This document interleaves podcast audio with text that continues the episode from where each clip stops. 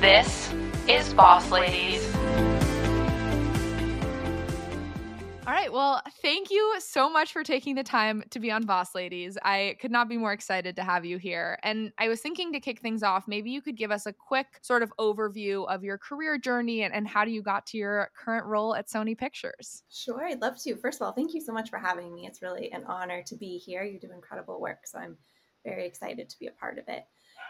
So I started my career, I graduated from Yale in 2010 into a challenging job market, to say the least, but I got very lucky to have a couple of opportunities that really sort of taught me that I was passionate about social enterprise business models. So at that point, I didn't really have the language for it, but essentially opportunities where, you know, a company has a revenue stream, but also has a real social mission built into what they're doing. So had a couple of experiences and very quickly figured out that TOMS, originally was TOMS Shoes, was doing that sort of, at that point, they were really the pioneer. And so I set my sights on working there, had an incredible opportunity and kind of found my second professional passion in experiential marketing and brand strategy. I really, to this day, absolutely love being able to sort of define the essence of a brand and then creating experiences for people to meet that brand, to interact with that brand, to really be able to engage with it in the way that where they learn something. And so really had the opportunity to kind of hone that understanding and that skill set, really learn to be sort of proactive and resourceful, and really learned how to manage projects like a pro. And I think that that is absolutely one of the most important things I learned early in my career. And I tell people all the time that I think that is one of the most important things that you can really learn early on because it's so transferable. So from TOMS, I decided to go get an MBA. So I started at USC Marshall School of Business and really had such an incredible experience there. I had the honor of being a Brittingham Social Enterprise Lab fellow and really just sort of took every opportunity to learn sort of real sustainable business practices and where social impact could meet those practices. So creating really healthy businesses that also address social problems that I cared really passionately about. And while I was in business school, I had an idea to start a feminine care company, specifically selling organic cotton tampons and then giving product, sort of a one-for-one model inspired by my experience at TOMS, to women living in homelessness. So at the time, one of the most requested and least often donated items to homeless shelters were period products for women. And so really wanted to sort of address that social issue, learned more about sort of the toxicity of the products that, you know, were being sold in the market. And so really wanted to sort of address both of those issues. And I was incredibly lucky when I graduated and had kind of workshopped this concept and built a bit of a business plan around it to meet somebody who had just left her job to start something very similar. And so we ended up going into business together, which was love that. Love when the timing like that works out. It really is. It's like, you know, when things are meant to be. Yeah. We had an incredible ride for 4 years, building Conscious Period. And, you know, we had some really incredible wins. We had a really successful crowdfunding campaign. We had some incredible partnerships. We had sales, you know, in retail stores. We had pretty significant sales online. We had some incredible moments in the press. And it really was kind of this, one of those entrepreneurial journeys that you read about. And it's still surreal to me that, you know, that we sort of had the opportunity to build what we did.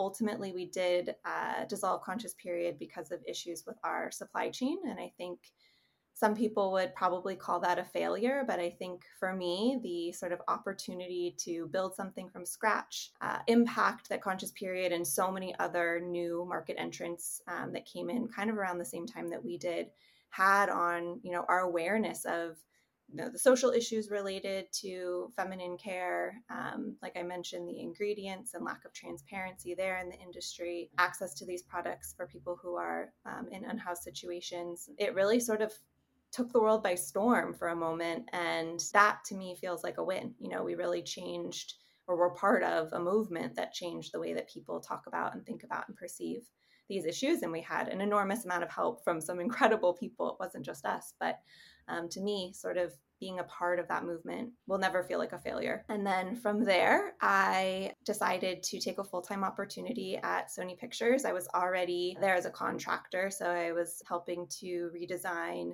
SonyPicturesJobs.com, which is our career portal, and then had the opportunity to stay specifically in the employer branding space. So working on, you know, social media from a talent focused, sort of candidate focused perspective. Obviously, the career portal continued to be a part of my job, and really just sort of innovating on how we were speaking to candidates, how we were engaging with people in the world via our employer brand, as well as our internal communications. And since then, I have had the most incredible journey growing in my career there. Today, I am the Vice President of People and Organization Strategy. I'm working on building a team under me, which is very exciting.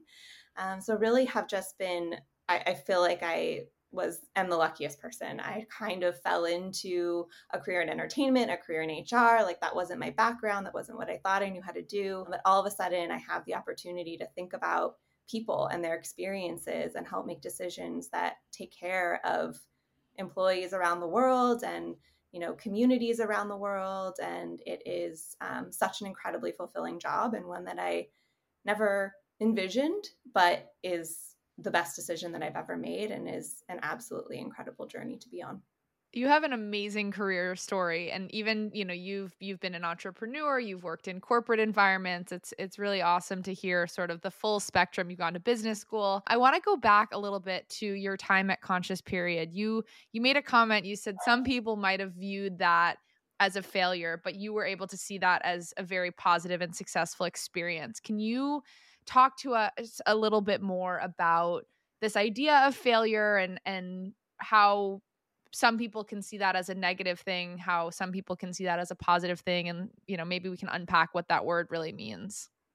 Absolutely. So I think that especially in the entrepreneurial world, sometimes if you don't have a big exit or some major acquisition, or, you know, you don't go to the moon, so to speak, you know, the venture is viewed as a failure. And a lot of times people move on to something else and sort of, you know, leave it in the dust. And I think for me, failure is so different than whatever the financial impact in your life is, or what that exit looks like. To me, you know, I think failure is something that really is defined by the experience and the impact that you make. And so I think that really getting away from this idea that, you know, success is only defined by dollars and cents, and that success is only defined by doing things perfectly is really valuable, because at the end of the day, you know, we all have the opportunity to make an impact, and that's not always going to look exactly the way that we expect it to. It's not always going to be perfect, but it isn't a failure when you make some progress, even if it's a little bit, or create some momentum, or change the way that somebody sees something in a way that's really positive. And I think that in pretty much anything that we do, there is some kind of value that comes out of it. And so I would really sort of suggest that we all kind of eliminate this word failure, because at the end of the day, anything that we do, we learn from. Anything that we do, we help shape somebody else's perspective in a way that I think can be really valuable. So yeah, that's how I think about failure, at least in my own life. So can you tell us some of the like skills and things that you've learned from this experience that you may still use today? I use what I learned at Conscious Period literally all day, every day. I think, you know, it's such an interesting thing to have been sort of an entrepreneur and then landed in a really big corporation. And I think for a lot of people, they would imagine that that wouldn't feel positive. For me, having a stable paycheck and benefits and a boss to go to for guidance was so refreshing. I mean, it really happened in my life at a perfect time. And I think that I missed that. I really did. And I think that, you know, so having the opportunity to be back in a space where I have that support and that infrastructure is around me, but I also have the opportunity to continue to innovate. You know, the role that I came into didn't really exist when it started. And I've had the opportunity with incredible leadership who have believed in me and mentored me and supported me and given me everything I needed to succeed, have shaped something new and created a lot of different initiatives, a lot of different programs, a lot of different guidelines, processes, all sorts of things that didn't exist before. And I think that I'm not great at taking no for an answer. I often find a different way to ask the question. But I think that really what matters is building relationships and building trust with people, so that when you say, you know, can we think about this a different way, that there's a willingness to do that, that there's a trust there, that there's an appetite to think differently together, and knowing that at the end of the day, we're all working towards the same thing, which for me is, you know, improving our employees' experience and improving the way that we interact with our communities every day. So yeah, I think my entrepreneurial spirit absolutely lives on. The most excited version of me at work is when we get to start something new, dive into something new, build something from scratch, but all within this structure where there is support and guidance and help. And that for me is such an incredible balance. Well, I love the go-getter attitude, and I love that you don't take no for an answer, because no one should. Agreed. So I want to hear a little bit more about your experience in HR and sort of the value of HR. I think oftentimes, like, HR can get a bad rap. People think trouble, or I did something wrong, and that's why HR gets involved. But can you talk to us a little bit more about why HR is so important and so valuable to any and every size corporation? Totally. So I think that you're right. And like I said before, I never imagined myself in HR. That wasn't on my sort of personal roadmap. But honestly, I'm like very confused about why not everybody wants to be in HR. It really is the best career path. It's like you get to be strategic, you get to understand the business, you get to take care of people, you get to build new things. You know, I think that HR is this opportunity to have this massive impact, because at the end of the day, no matter what your business is, no matter what you do, people are your greatest resource. And so the better we can take care of them, the better that we can help them have the experience that they want to have that serves themselves and their families, the longer they're going to stay. Institutional knowledge is super important. So I think that, you know, being in HR isn't about sort of, you know, some of the transactional you're in trouble sort of things that people often imagine. It really is sort of this very strategic opportunity to take care of people. And for me, like, why would I not want to do that? That is the most incredible opportunity you can possibly have. And, you know, I think if you care about diversity and inclusion, HR is the place for you. If you care about thinking about how teams impact the success of a business, HR is for you. If you are a strategic and empathetic human being, HR is for you. You know, there are just so many pathways. If you want to build a new process, if you want to implement new technology, like all of that is happening in HR. And I think so many people don't know that or don't realize that.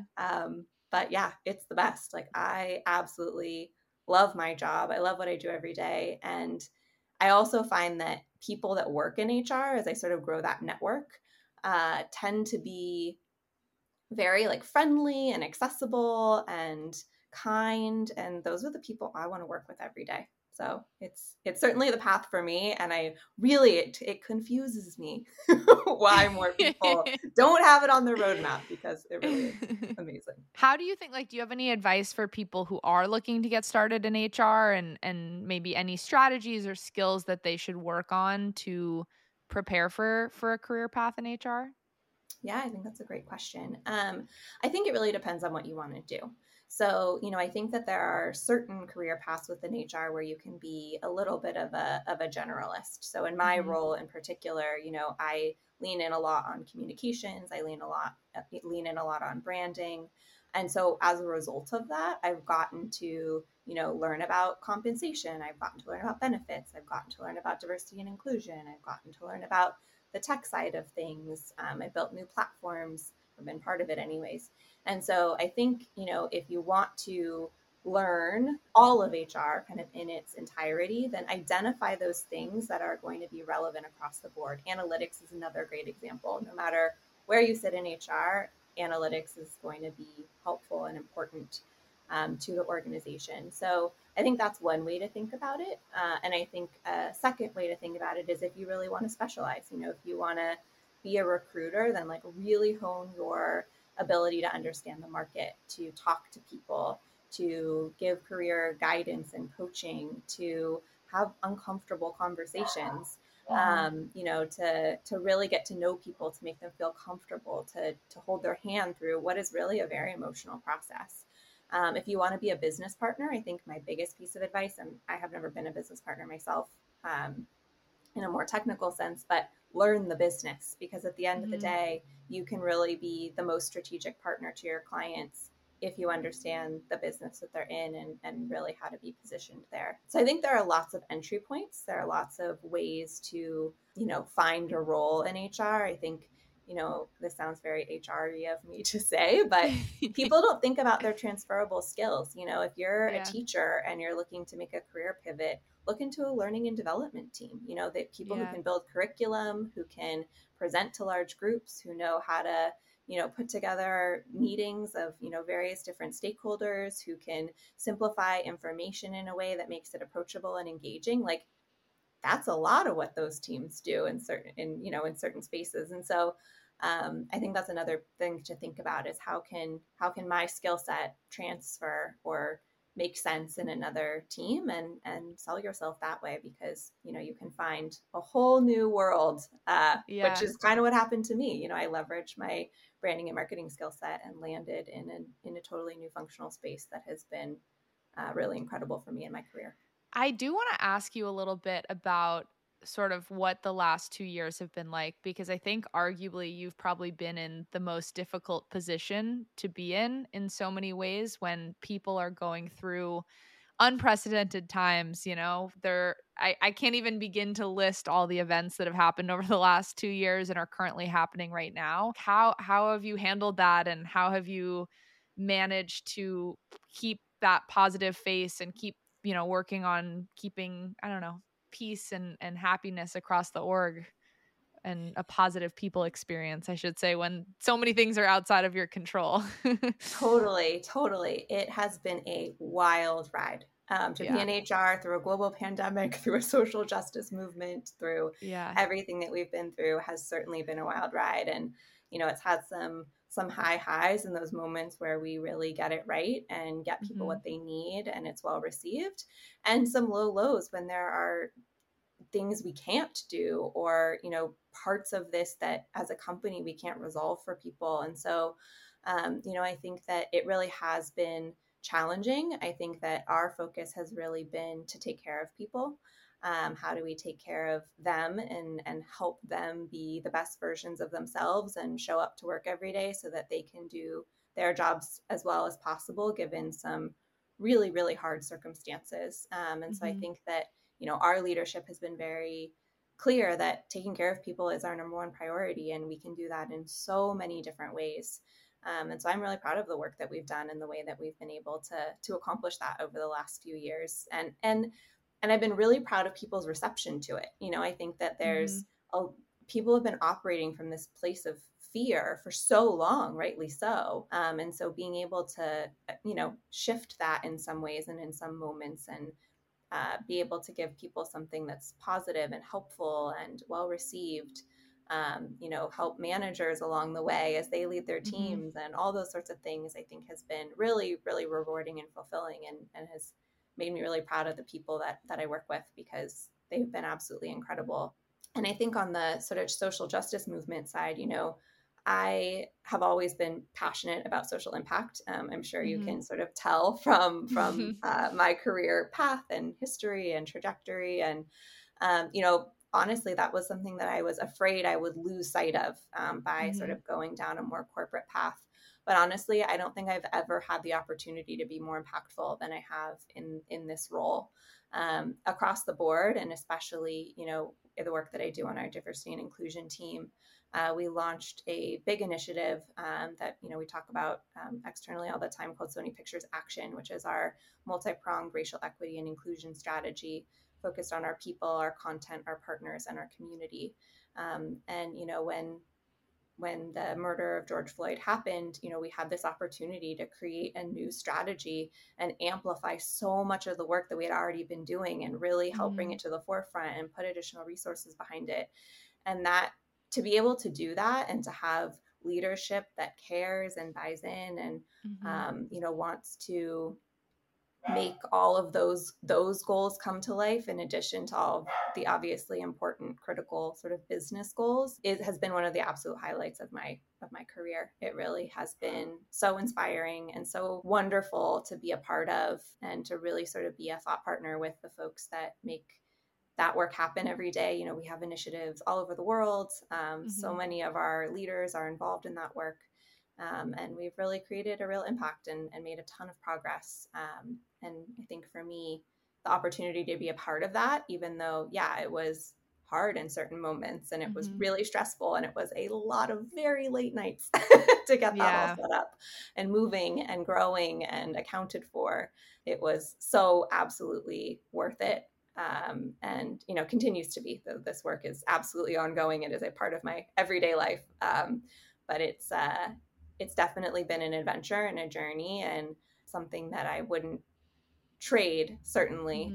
You know, I'd love for us not to have all gone through what we've collectively gone through with this pandemic and everything that's happened. But, you know, as far as a response is concerned, I think it's really been super impactful and really important. Well, thank you, first of all, for all of the work that you've done to help with this, because, you know, I'm in a different division of Sony, but I can just say that, you know, we've all gone through a ton of different challenges over the last 2 years specifically. And I think without having HR, people experience, teams checking in on us and looking out for us, I think it would have been a very, an even more difficult time. And I think the work that you're doing from a social justice front is incredible. So thank you. And, you know, let us know, honestly, if there's anything we can do as a Boss Ladies community or anything, if you have any ideas ever for us, you know, let us know how we can contribute to that. And also, I just wanted to call out, I meant to say this earlier, you said you were hiring. So if there's any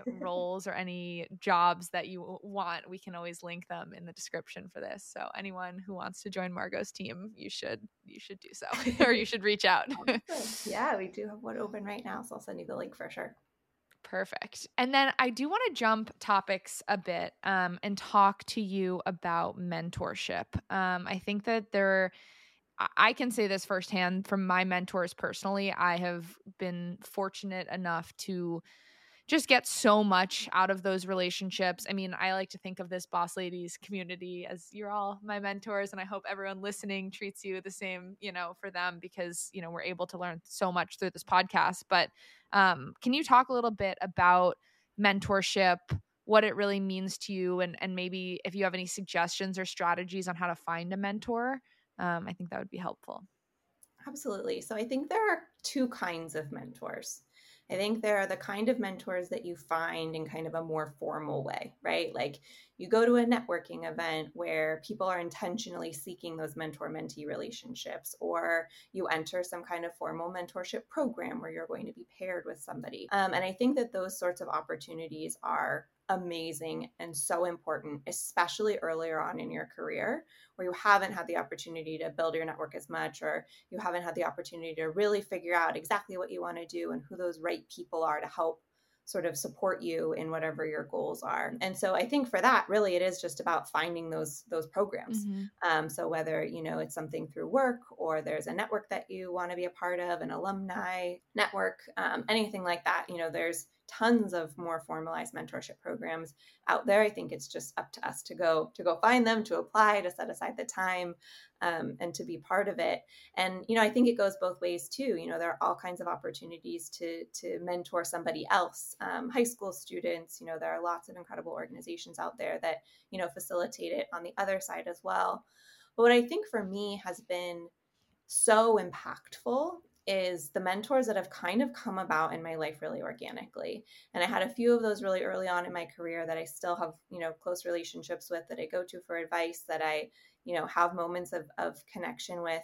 But I never had experienced mentorship in the way that I have it today at SPE.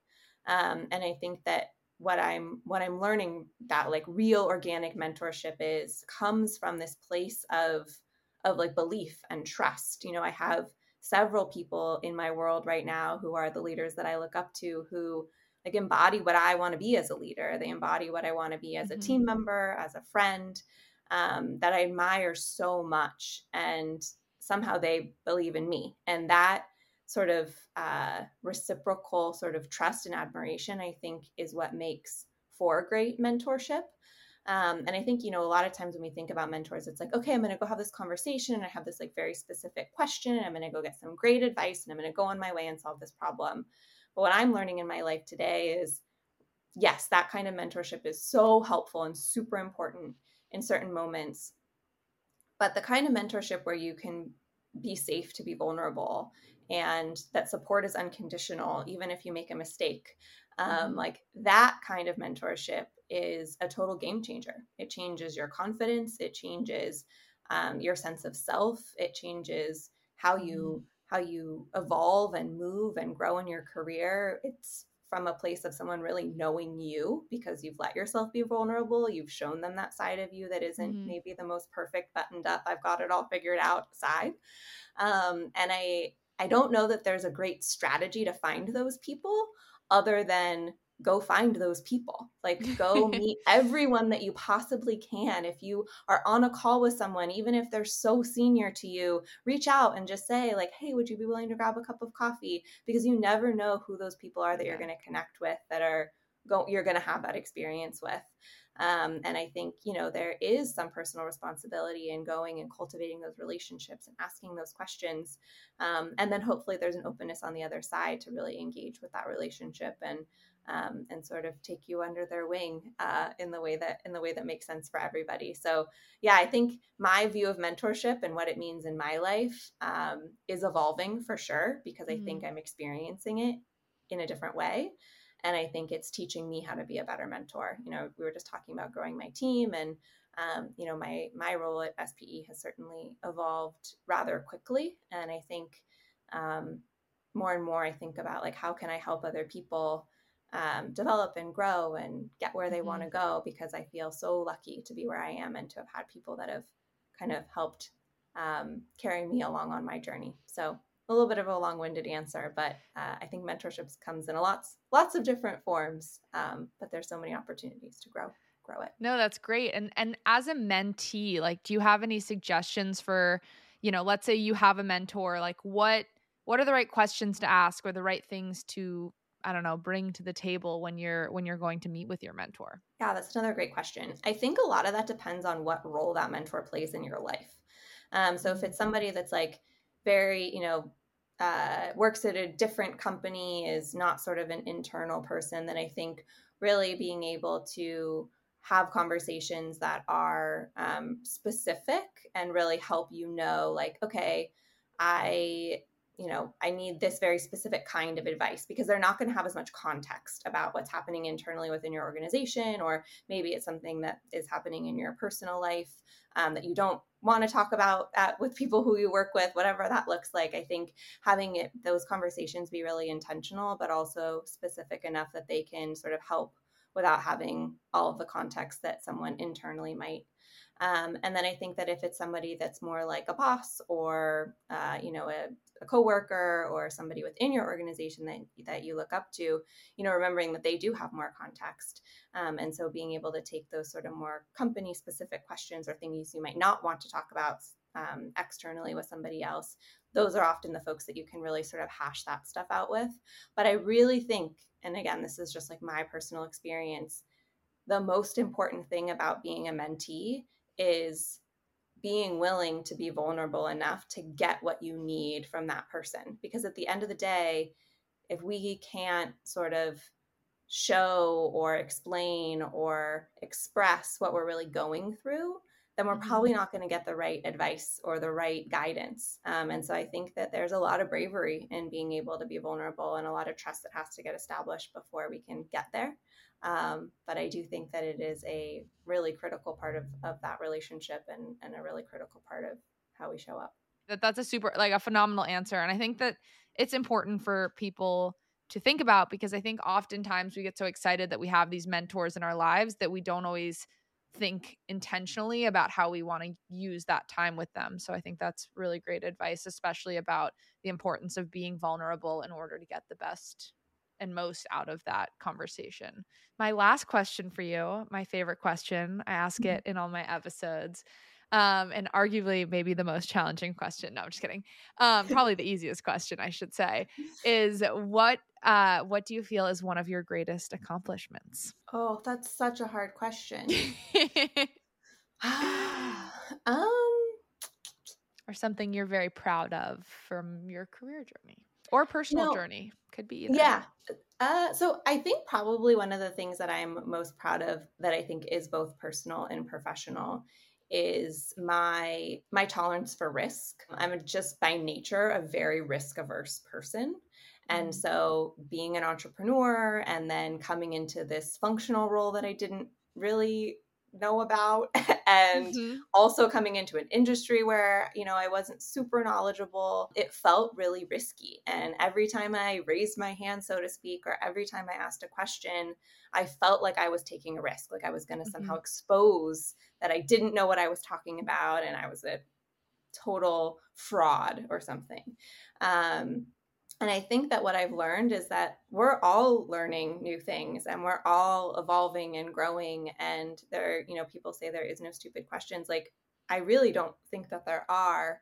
And so I think my tolerance for risk, for sort of asking the questions, for, exposing myself, for doing things like coming on podcasts, is something that I've really had to work hard at. And I think that, being willing to take chances, to be innovative, to believe in my ideas and fight for them, even when people don't always buy in, from the very beginning, is something that has been hard. And I worked really hard to cultivate it. And I really worked hard to sort of manage that fear while I keep moving things forward. And so I think, risk aversion in like a very broad sense and how I've kind of come to terms with that piece of me and really made that helpful part of my life and helpful part of the way that I make decisions and the way that I communicate instead of something that gets in my way and makes me more fearful or less successful, I think is probably what I'm most proud of. I love that. I think that is a phenomenal answer. And thank you so much for coming on Boss Ladies. It has been a pleasure to hear your career journey and the advice you have. So thank you. Thanks so much for having me. This was so fun. Thanks for tuning into this week's episode of Boss Ladies. Check back next week for a new episode. Visit us at www.bossladiespodcast.com for more information about the show or follow us at Boss Ladies Podcast on Instagram. Rate, like, and follow the show on all of your favorite podcast platforms.